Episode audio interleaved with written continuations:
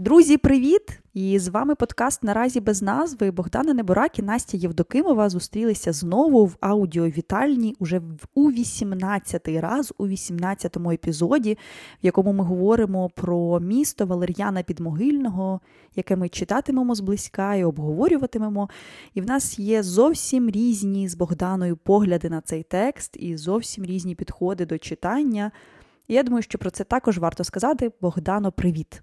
Привіт, Настю. Я насправді дуже рада перечитати «Місто» і ще більше рада, що у нас з тобою ці різні погляди. Але я зараз думаю про те, що це вже 18-й епізод. І це, звичайно, вражає, особливо зараз у час війни. Я зрозуміла, що дуже важливо мати проекти, які показують тобі певну тяглість. Це не обов'язково мусить бути подкаст, це можуть бути якісь дуже приватні речі, особисті практики, але які дозволяють нам не відчути себе такими загуслими мухами у бурштині, а розуміти, як рухається час. Тому що, можливо, ми колись з тобою самі будемо повертатися до цього подкасту для того, аби згадати, якими були наші інтонації, бо, напевно, вони міняються, і, напевно, вони будуть іншими пізніше. І, знаєш, це так само, як з перепрочитуванням.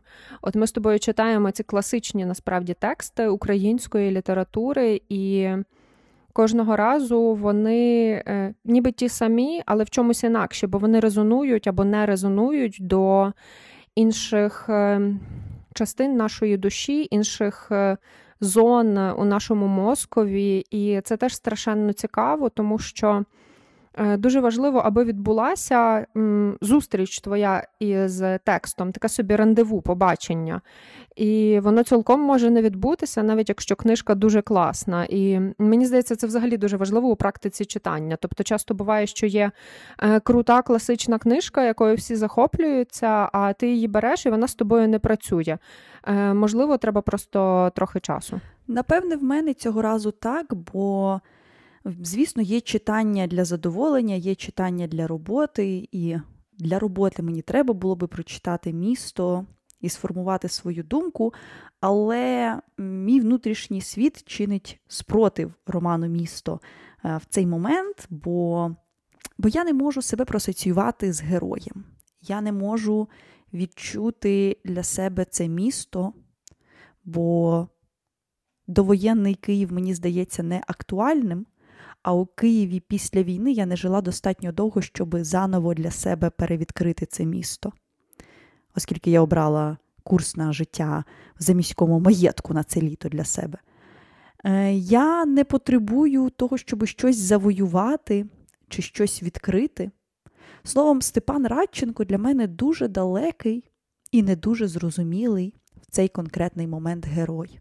А ще події міста відбуваються восени, зокрема.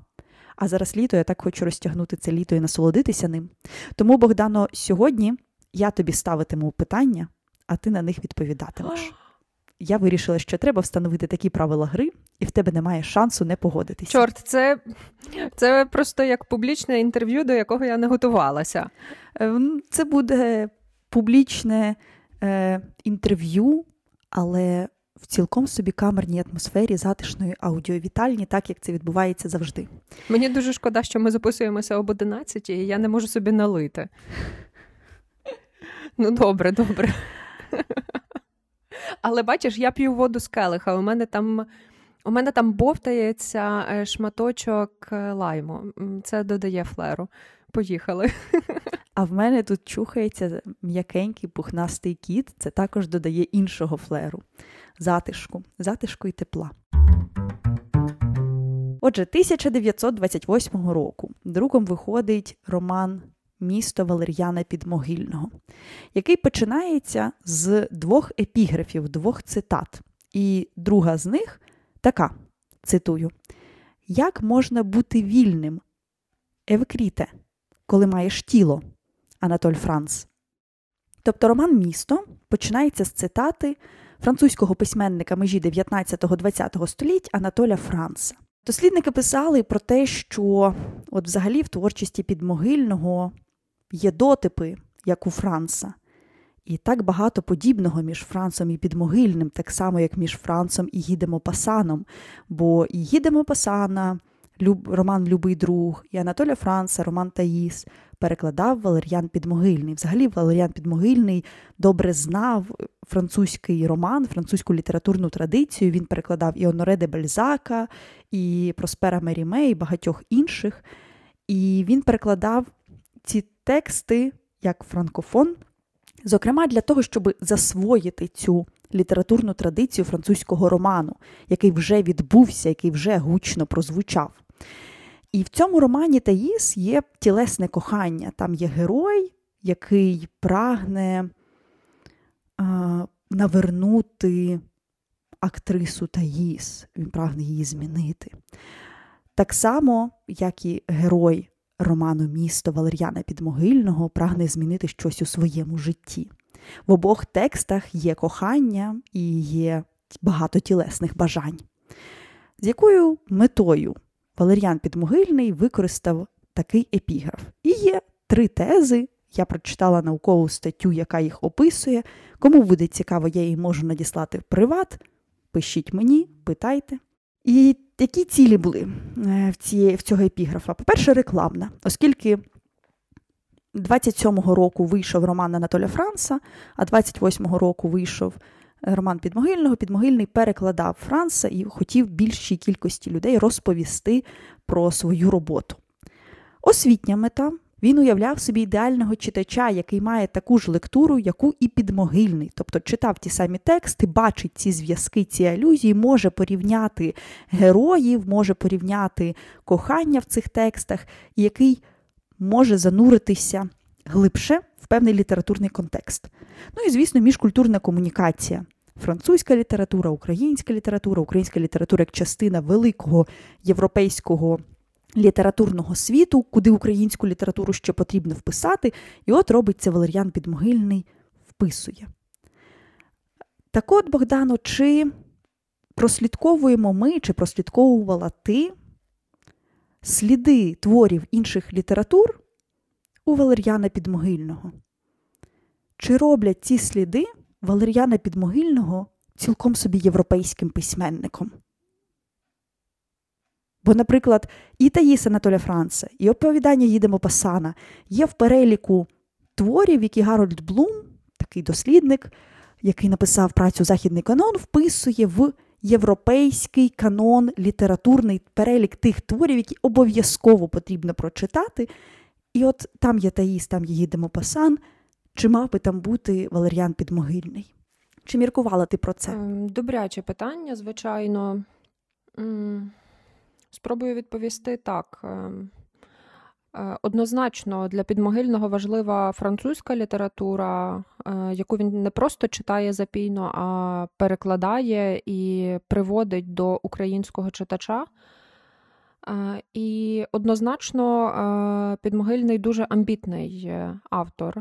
Ми всі знаємо про те, що його дебютна книжка виходить, коли йому 19 років, і він її називає «Твори том перший». Тобто це звучить як повне зібране майбутнього класика. Я думаю, що це насправді риса прикметна для багатьох авторів того часу з різними поглядами, врешті навіть іноді з різних генерацій і літературних угрупувань, тому що їм потрібно було про себе заявити. І вони відчували, що вони можуть це зробити. Вони можуть писати своєю мовою, можуть друкуватися. Але в цьому є дуже багато его. Дуже хотілося б почути голос Підмогильного. Хотілося б мати більше свідчень про нього. Бо, з одного боку, це ключовий автор ХХ століття. І деякі дослідники кажуть, що роман «Місто» – це головний роман ХХ століття української літератури.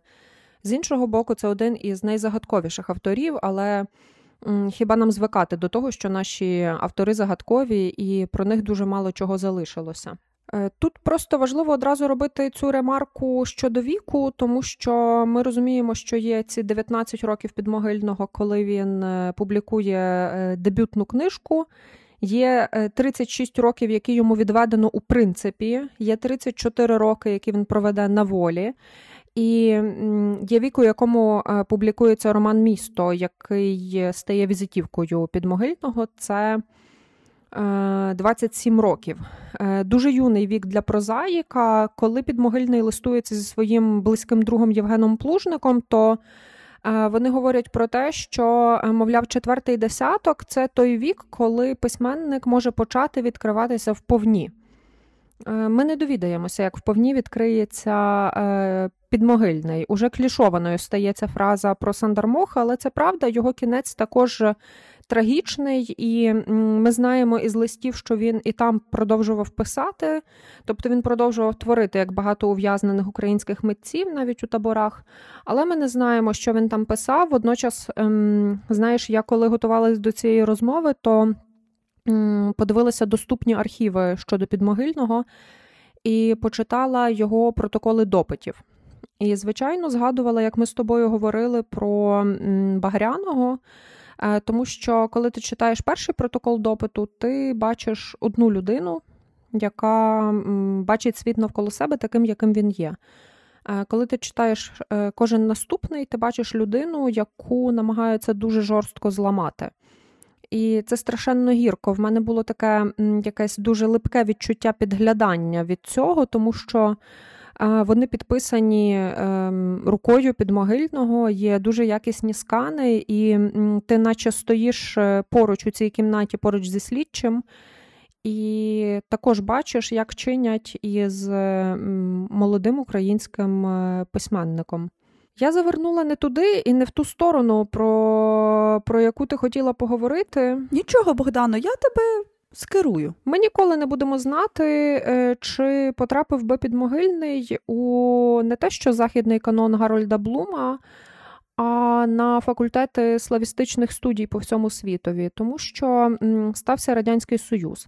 Але я не хочу, аби це звучало смертоносно, тому що сьогодні Підмогильний повертається, його читаємо ми, його читають іноземці, він нещодавно вийшов у Чехії в дуже класному видавництві, в гарному перекладі і став популярним.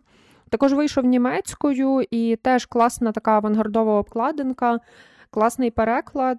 Мені хочеться вірити, що Підмогильний поволі повертатиметься у дискурс. Інша справа, що дуже гірко, що коли ми дивимося на тексти інших авторів цих же років, це якісь романи Гемінгвея чи Фіцджеральда, які просто стають культовими, за стежками яких ми ходимо. От, знаєш, моя остання подорож перед ескалацією – це була поїздка до Іспанії. І там, зокрема, я була у місті Сан-Себастьяні.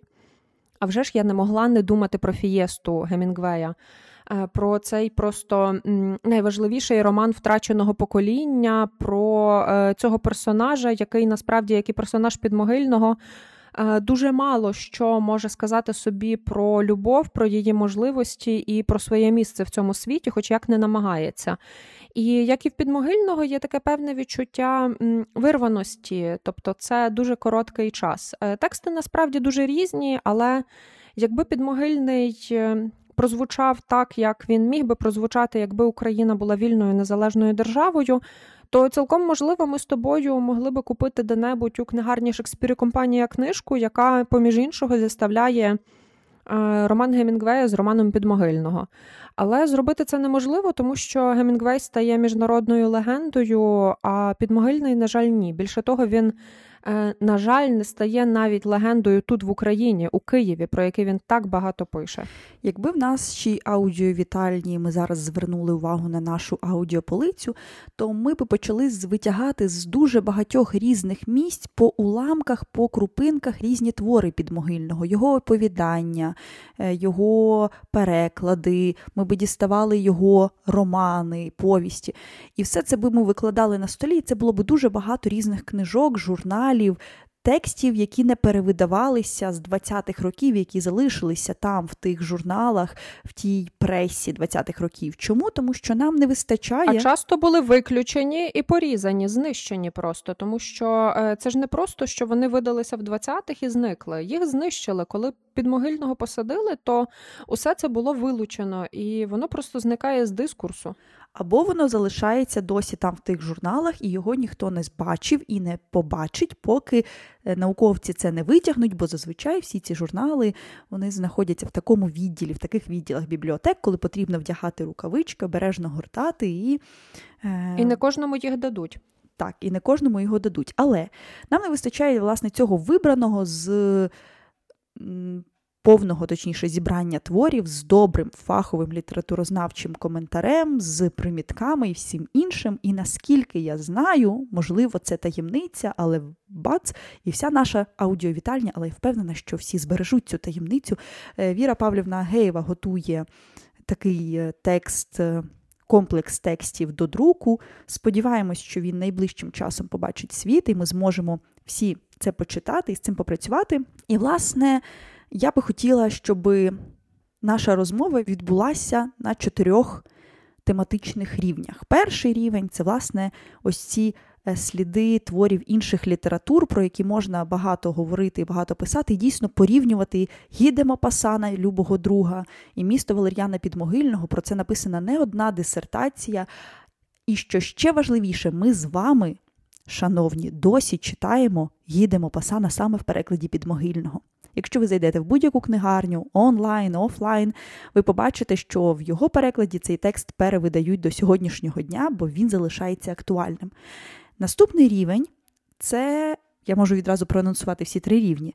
Наступний рівень – це український урбаністичний роман. Ще один рівень – це місто як автобіографічний роман. І, зрештою, місто як роман про Київ. Тож, хочу запитати тебе про перший український урбаністичний роман «Місто». Тому що урбанізм приходить разом із модернізмом. Про це пише Соломія Павличко в своєму дискурсі модернізму. І українська література поступово стає і міською також, хоча ніколи вона остаточно не відійде від села. Сільська література, міська література, вони, мені здається, завжди існують поруч, тому що навіть цілком собі міський мешканець Михайло Коцюбинський їде в село, їде на Кононівські поля для того, щоб відпочити від залізної руки города і нарешті здобути своє інтермецо.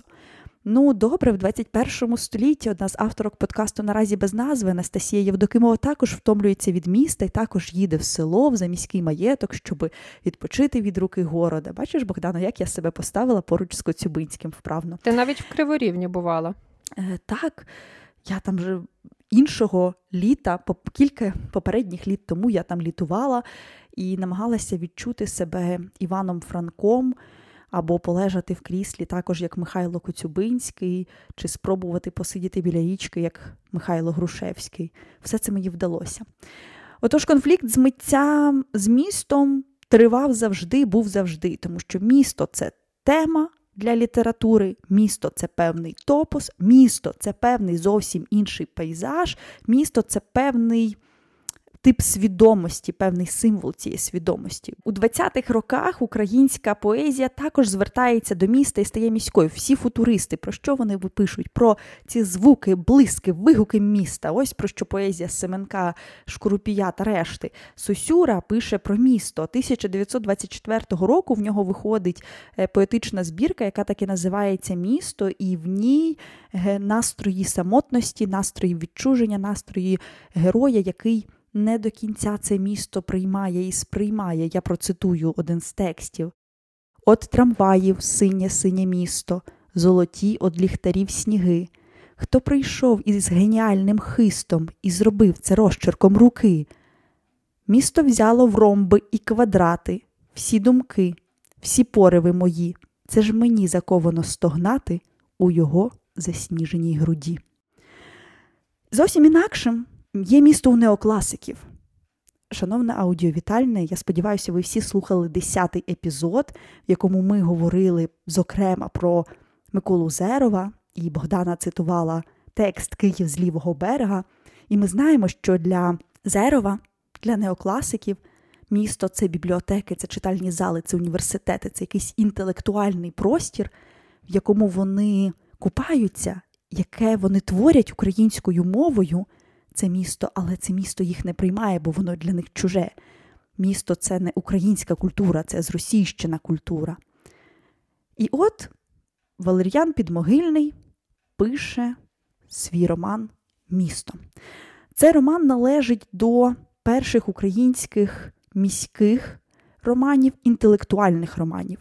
Він стоїть поруч із текстами В. Домонтовича Віктора Петрова. І у обох авторів є певне залюбування тими проблемами, які взагалі мали вирішувати філософи. Тобто це не проблеми на злобу дня про сьогоднішній день, а це щось глобальне. Людина і місто, я, вони, людина і інший. І от, власне, якою є ця стихія міста? Як себе почуває Радченко, головний герой роману «Місто», у цьому місті? Бо в нього є дві такі ініціації – літературна з одного боку, еротична з усім його особистим життям з іншого боку. Він мінливий і двоїстий, як це місто, бо є в ньому щось ангельське, є в ньому щось тілесне, і, можливо, навіть не місто, а тіло самого Степана Радченка і всіх його коханих є головним героєм. Отже, що таке місто для Степана Радченко? Богдано, це простір для того, щоб ти висловила всі свої думки. Саме про місто. Мені дуже не подобається формат цього подкасту. Я вважаю, ми даремно відмовилися від того, що ми обрали самі для себе з самого початку, тому що ти кокетливо сказала, що будеш ставити мені питання, натомість висловлюєш дуже багато ідей, а потім така, ну, а зараз я поставлю тобі питання. Тому я пропоную переламати цю систему і все-таки повернутися до можливості вести діалог, в якому ми обоє говоримо про одні і ті самі речі з різних поглядів. Давай спробуємо. Але я вже ж відповім на твоє питання для того, аби ти змогла прийняти цю травму, заподіяну тобі мною щойно несподівано, коли я поміняла всі правила. Щодо міської літератури та урбанізму.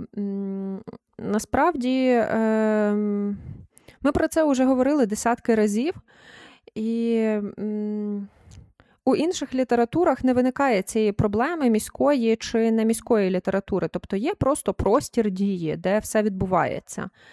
І цей простір дії дає нам сцену, на якій розігрується сюжет і вирішуються певні ідейні питання. В Україні ситуація є трохи інакша, і інакша вона є через те, що українська мова заборонялася, і було дуже складно собі дозволити вивести цю мову у будь-який простір. Це все одно робилося, тому що є той же Нечуй Левицький з його романом «Хмари», який є дуже важливим автором для того ж таки Підмогильного. Підмогильний пише про Нечуя Левицького, але не тільки. Мені тут дуже важливо розмежувати Підмогильного і деяких інших авторів, власне, тих, яких ми називаємо авангардистами. Тому що у той час, коли авангардисти дуже часто хочуть зламати все старе задля чогось нового, для Підмогильного дуже важить традиція.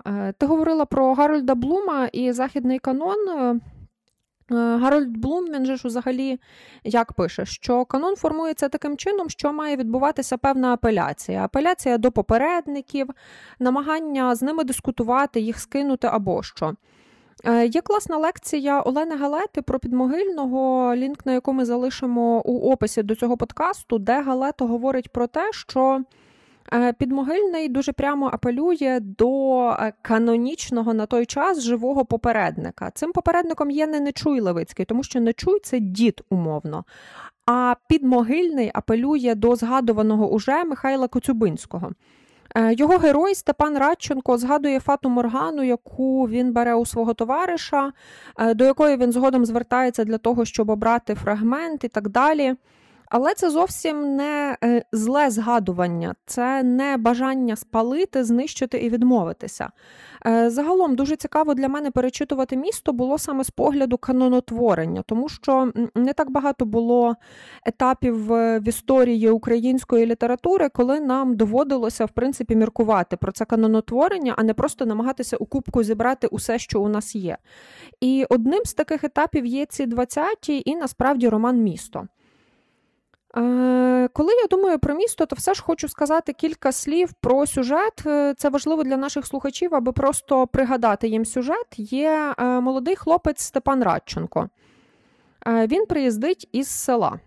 Але, як слушно говорить нам Соломія Павличко, це не просто неотесаний селюк, а це селюк із певним навіть націоналістичним бекграундом, тому що він встиг за всіх повоювати. Ми розуміємо, що це людина, яка вибирала різні прапори, намагалася побути в різних таборах і насправді не пристала до жодного. Тобто, куди вітер повіє, там він і опинявся. І він їде до міста. Чому він їде до міста? Тому що він найталановитіший у його селі. Він такий найбільшу ініціативу проявляє, організаційні здібності і так далі. Він має навчатися. Але він приїздить до міста, і що він бачить? Ну, а вже ж він бачить більше альтернатив, більше можливостей. Він бачить людей, які по-іншому вбрані. Він бачить, що просто є більше професій, є більше змог наповнити своє життя. І в цьому починається його велика одіссея, велика подорож насправді до самого себе, тому що роман «Місто» розповідає нам про доволі невеликий відтинок часу з життя молодого хлопця, який намагається з'ясувати, хто він взагалі такий. На фоні цього йому зустрічаються різні чоловіки, які займають різні позиції у житті цього міста. Йому зустрічаються, скажімо, такі різні рольові моделі. Також зустрічається декілька жінок, і з ними відбуваються дуже різні романи. У межах цих романів сам Степан Радченко також дуже різний. І паралельно Степан Радченко намагається стати письменником. Наостанок про цей роман для мене важливо сказати те, маю на увазі про фабулу, що насправді є свідчення того, що Підмогильний замислював його як кіносценарій до кінофільму. І саме тому там є такий стрімкий сюжет, там є дуже багато таких різких театральних поворотів, тому що це додає саспенсу кінострічці. Врешті-решт, все-таки ми маємо роман, і, напевне, гріх про це жаліти, тому що невідомо, якою би була доля кінофільму, натомість цей роман став справді ключовим для історії української літератури. І вертаючись до теми міста, чим є місто у цьому романі, я схильна думати, що місто є просто одним із можливих фонів. Водночас місто – це сито, яке пропускає крізь себе головного героя і намагається йому запропонувати маневрувати самому або ж віддатися стихії. І тут кожен з нас на різних відтинках свого життя може поміркувати, чи він більше фаталіст, чи він вірить у власну волю. Я думаю, Степан Радченко, коли б його спитати, він би, напевне, сам не сказав, фаталіст він чи він вірить у свою волю. Тому що з одного боку він такий дуже самовпевнений і так далі, з другого ми постійно бачимо, як на нього впливають вибори інших, рішення інших і як просто карколомно міняється його настрій. Насправді, Степан Радченко в чомусь трохи перебільшений, але, можливо, також знаходимо відповідь у самого Підмогильного, який каже, що він замислював цю всю історію як комедію. Мені важливо, насправді, те, що місто не є для мене нав'язливим персонажем цього твору. Тобто це не є передовсім роман про місто, роман урбаністичний, так, але він не для того, аби описати Київ того часу. Він для того, аби дослідити сучасного підмогильного героя того часу, який може не мати чітких поглядів, який шукає себе, який хоче щастя, хоче радості. І просто це добра література. Але за рахунок того, що це добра література, ми отримуємо ці додаткові переваги, як це завжди буває з класними творами мистецтва. Тобто ми отримуємо великий міський роман. Насправді я хотіла з тобою поговорити про цих персонажів типу Степана Радченка, які не є зовсім хорошими хлопцями.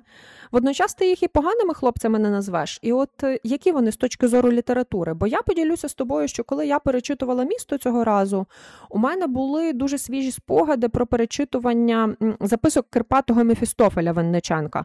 І там головний герой старший, він реалізований, в нього куди більше грошей, але він теж такий трохи куди вітер повіє, туди його і несе. Попри те, що, знову ж таки, він адвокат, тобто він юрист, і це він має розставляти пішаки і збивати їх на шахівниці. Коли ти дивишся сьогодні на Степана Радченка, ти кажеш, що він тобі не резонує. От розкажи про цю емоцію. Чому тобі не резонує цей персонаж, якщо він тебе бісить, чим він тебе роздратував? Ні, він мене не бісить, просто він мені не близький в цей конкретний момент мого життя. І я для себе це приймаю. Це не означає, що з кожним персонажем я неодмінно повинна себе асоціювати. Ні, я можу бути спостерігачкою зі сторони. Я просто маю для себе можливість втекти в цей текст і побути там поруч з ним. Нехай він мене дратує з усіма своїми закоханостями. Але я розумію, що такого героя насправді тоді, в той час, не було і не могло бути. Не могла людина за такий короткий проміжок часу, за 1,5 роки фактично, час, протягом якого відбуваються події твору, змінитися настільки кардинально і так собі все переламати. Тому ми розуміємо, що цей роман пропонує нам героя, якого автор сконструював. Він собі вигадав цього героя інтелектуала, тому що і читання, і література, якими захоплюється Степан Радченко, це насправді те, чим захоплюється і чим цікавиться Валер'ян Підмогильний. І тому ми можемо зрозуміти, що цей текст автобіографічний, і говорити в цьому ключі про автобіографізм цього тексту.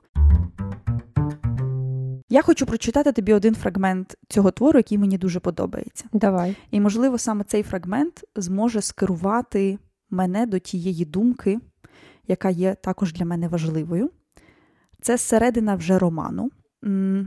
І це звичайне пообіття, коли Степан Радченко вирішив, що починається нова сторінка його життя, йому потрібно починати вести щоденник, все занотовувати, і щойно він взявся починати цей щоденник, з'ясувалося, що сьогодні ж річниця особлива. Рівно рік тому я приїхав в це місто, потрібно цю дату собі запам'ятати і її святкувати. І з нагоди цього святкування Степан Радченко забув про те, що йому потрібно було починати вести щоденник, і вирішив вийти і прогулятися містом. Вулиця прийняла його тихим передвечірнім шелестом, і його ноги струнко міряли її, налиті пружною міцнотою, мов працювали на нових сталевих пружинах. Хлопець ішов не поспішаючи, визивно піднісши голову на знак вищості, якої свідомість чітко йому в голову вкорінилась, надаючи блиску очам та спокійної розважливості рухам. Самий процес цієї гордої ходи, почуття бездоганної праці кожного коліщатка своєї складної машини давали йому таке п'янюче задоволення, що він не думав навіть за те, куди саме ведуть його ноги. Зійшовши на Хрещатик, купив газету, сів до столика у відкритому кафе і запитав собі кави з тістечком.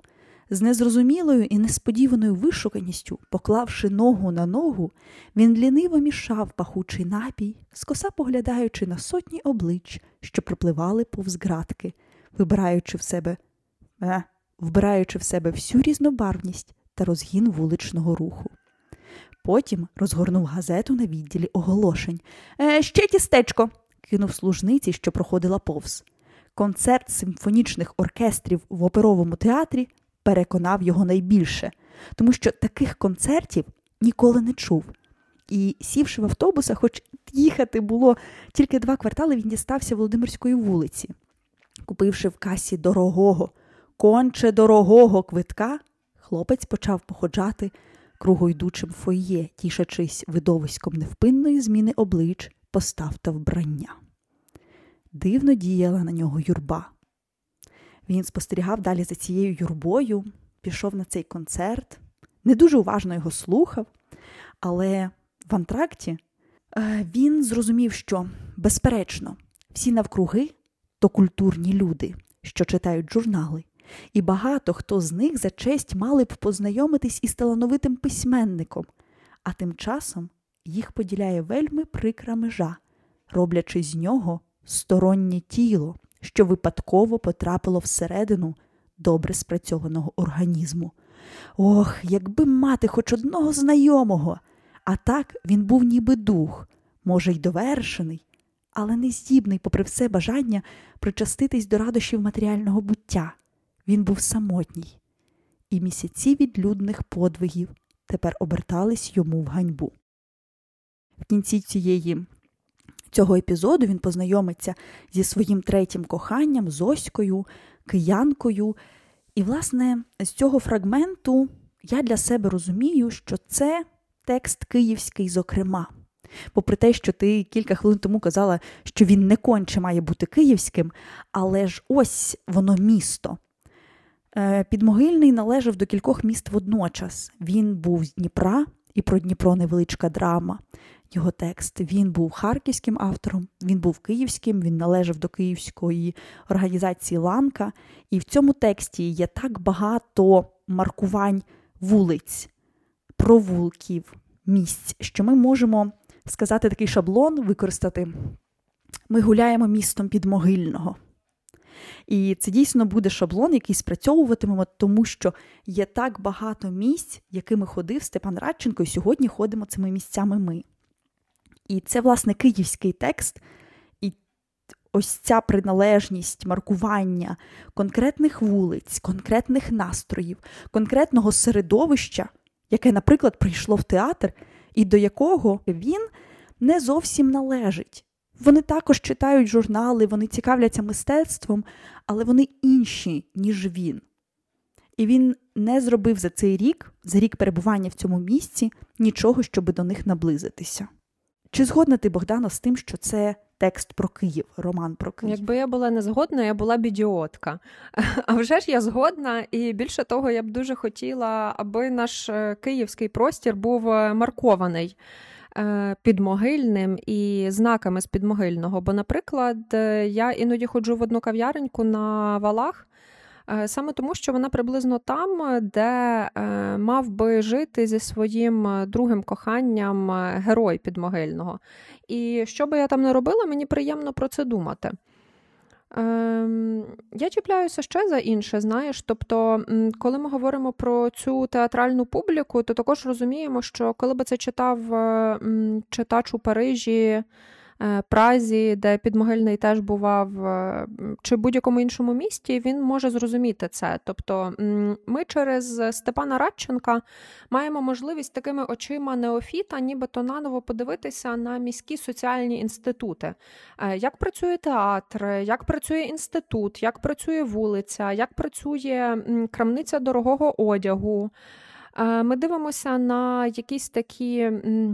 як би це краще сказати, і на верхи, і на низи. І разом з Радченком ми приміряємо деякі емоції до себе.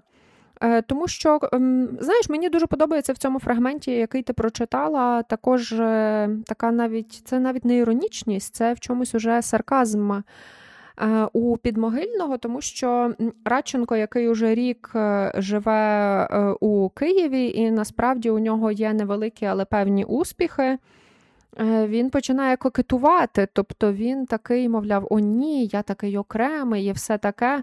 І ми розуміємо, що це риса людини, це певна здібність перебільшити, це бажання самого себе загнати у певний критичний стан, тому що цей критичний стан потім провокує певну творчість. Ми бачимо, що Степан Радченко – це, попри все, митець, хоча він готує себе нібито до іншого, тому що у училищі, в якому він мав вчитися, він мав готувати себе до того, аби повернутися в рідне село і покращувати його життя і робити свій колгосп найкращим колгоспом на весь Радянський Союз. І ця вилазка в місто тим часом обмежена. Так. І вона дуже практична, утилітарна. Тобто поїхати, повчитися, повернутися. Сам Підмогильний, який так і не здобув повної вищої освіти, готував себе також до іншого. Він мав стати політехніком. Натомість він самотужки вивчає французьку мову до рівня, який дозволяє йому читати і перекладати. Він починає дуже рано писати. Він... такий теж особливий типаж, але ми всі можемо впізнати серед українських митців сучасності схожих людей, які нібито приходять ззовні, але саме цей прихід ззовні дає їм доволі унікальну оптику аутсайдера. Бо попри іронічність Степана Радченка, під кінець це просто уже насмішка з його пошлоти. Тобто, коли він починає цей обхід своїх коханих, мені здається, що Підмогильного вже просто несе, він не може стриматися, йому дуже смішно того, як Степан Радченко спочатку переконує себе, він так мимоволі каже, ой, треба там ту знайти, побачити. Потім він починає її шукати, хоча щойно він ще вагався, чи це йому треба. Тут він уже заперся, він уже її шукає, і він такий, о Боже, вона мене зустріне, як же це буде? Потім він зустрічає цю жінку і виявляється, що вона ніяка не його, вона його не чекала і так далі. Ну, а у Степана Радченко ж его таке юнацьке, і як його це ранить. Оця неймовірна просто амплітуда емоцій. Дуже класно вона вдається Підмогильному і, ну, слухай, ми її також бачимо щоденно на наших вулицях і не тільки у людей віку Степана Радченка. Дехто з цим живе все своє життя.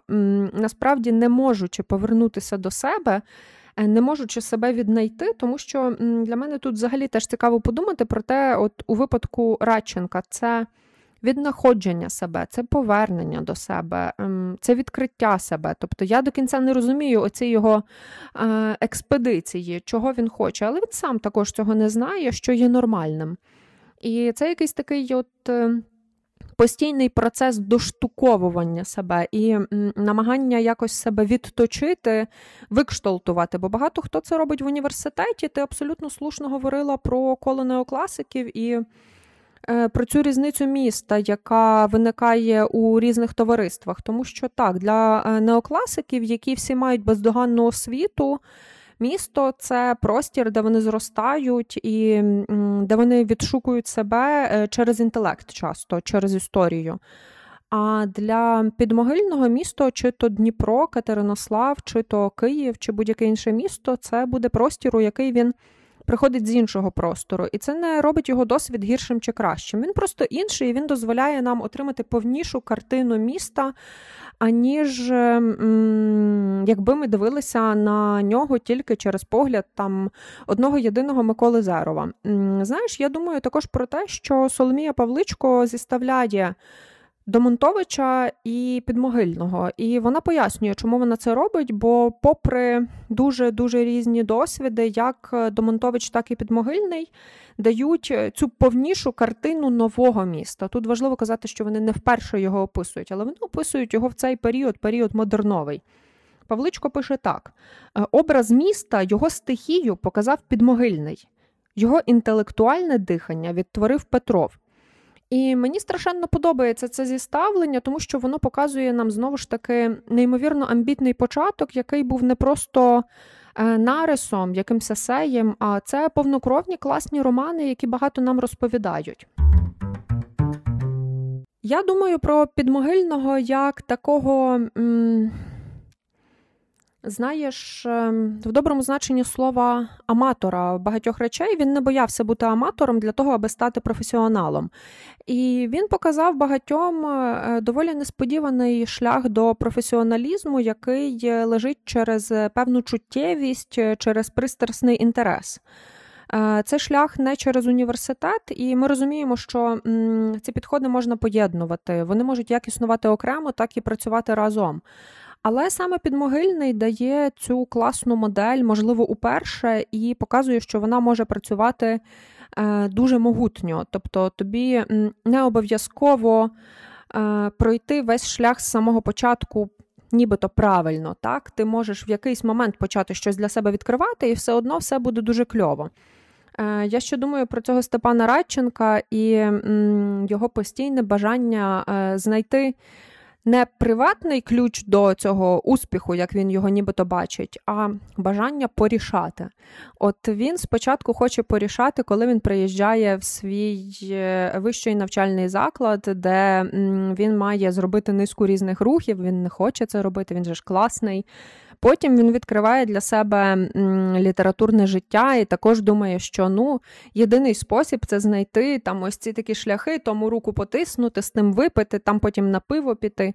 І така ж історія, куди б він не потрапляв. Це насправді і видає у ньому, на мою думку, людину, яка потрапляє в нове середовище і не готова вникнути в нього і діяти за його правилами, а шукає просто способу отримати позицію у цьому середовищі, який би був, ну це я кажу не до кінця чесний, але... Обхідні шляхи. Так, швидкий і легкий. Тобто не зрозуміти місто, а просто прийти і отримати класний стілець, на якому ти сидиш. Богдано, ти відповіла, чому мені цей роман зараз не до кінця резонує, тому що мені цікавий не герой Степана Радченка, не герої Підмогильного, мені цікавіші цей момент герої В. Домонтовича, які є непересічними людьми, з багатим внутрішнім світом, звісно, з розвитком і пошуком, але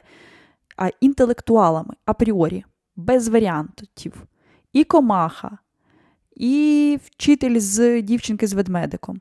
Вони вже знаходяться вони вже представники наукової спільноти, і вони мені зараз значно цікавіші.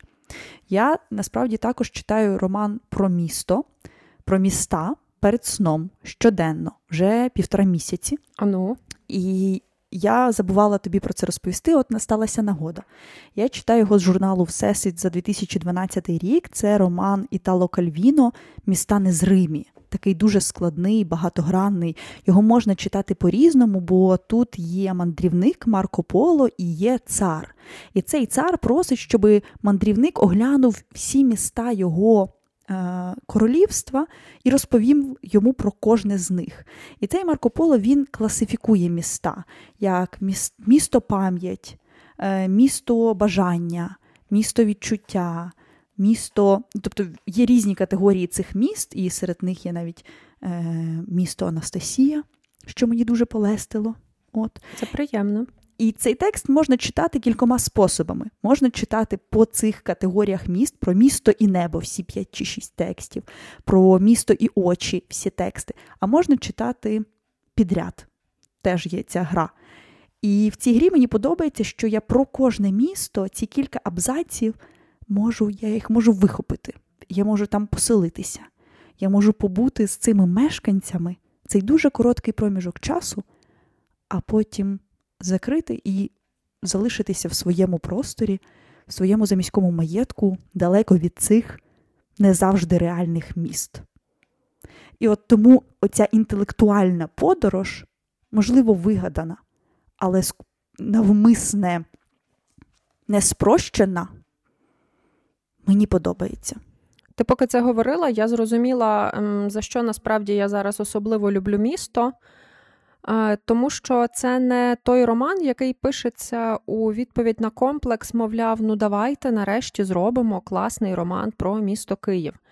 Насправді Підмогильний дуже дотепний, іронічний, іноді дуже жорстокий. Це добре видно в його короткій прозі, у нього є таке оповідання, яке називається «Проблема хліба».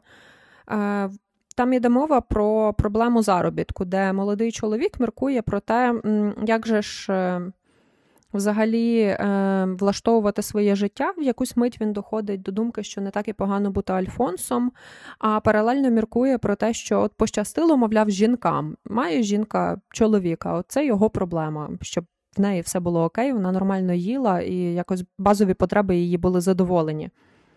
І коли ти читаєш цього такого іноді навіть їдкого, але дуже смішного Підмогильного, то розумієш, що назва «Місто», ну, а вже ж вона влучна, вона класна, і коли я дивлюсь на обкладинку видання «Книгоспілки», то розумію, що вона така от лаконічна, хочеться взяти до рук. Але вона також іронічна, тому що роман, який так багато говорить нам про Київ і дає нам інформації про цей Київ, насправді вирішує такі доволі...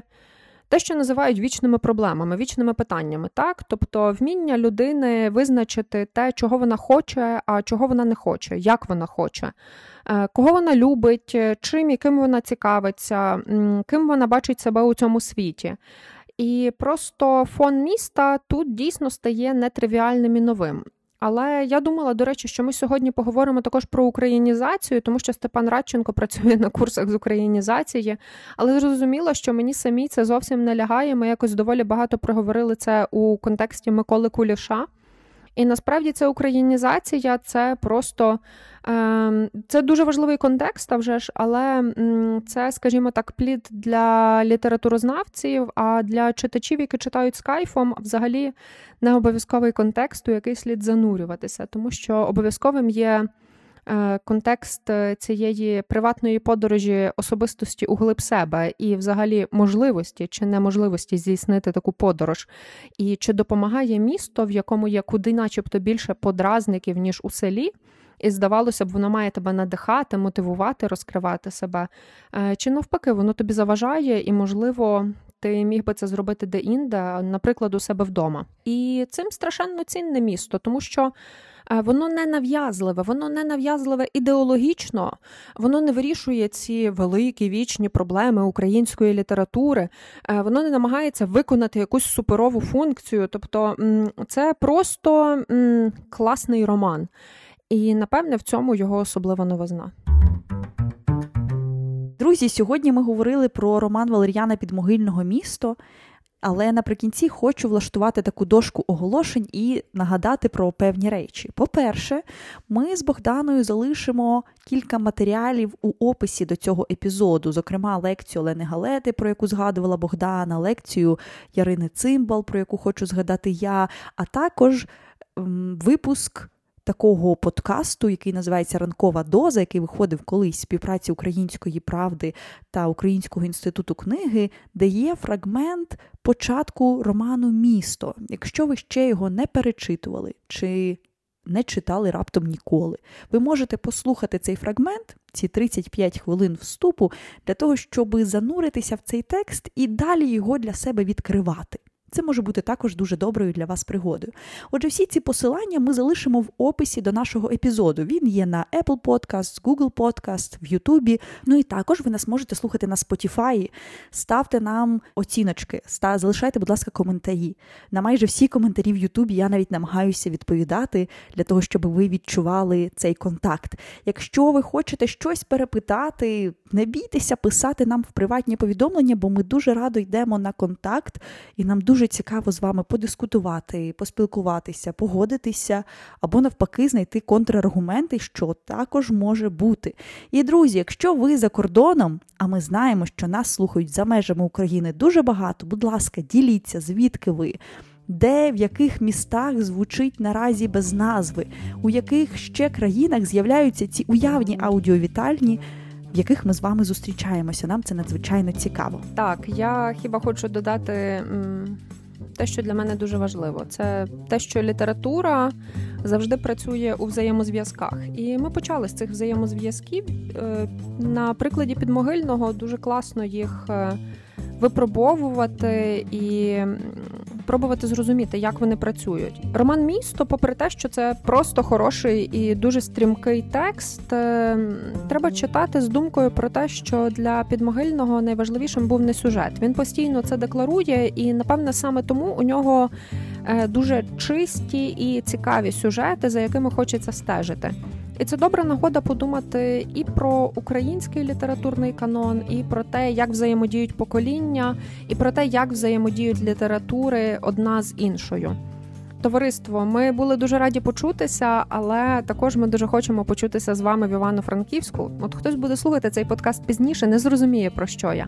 А у нас у Івано-Франківську буде уже цього тижня у четвер випуск, який ми записуємо наживо, і він буде присвячений одній великій розмові про одну мову, і ми з вами чудово знаємо, що мова – це українська. Є про що поговорити, дуже хочеться зустрітися і побачити нашу івано-франківську аудиторію. Якщо ви раптом там, приєднуйтеся, ми на промприладі, а у описі буде лінк на всі-всі деталі. До нових зустрічей, всім чом, всім па! До зустрічі, почуємося!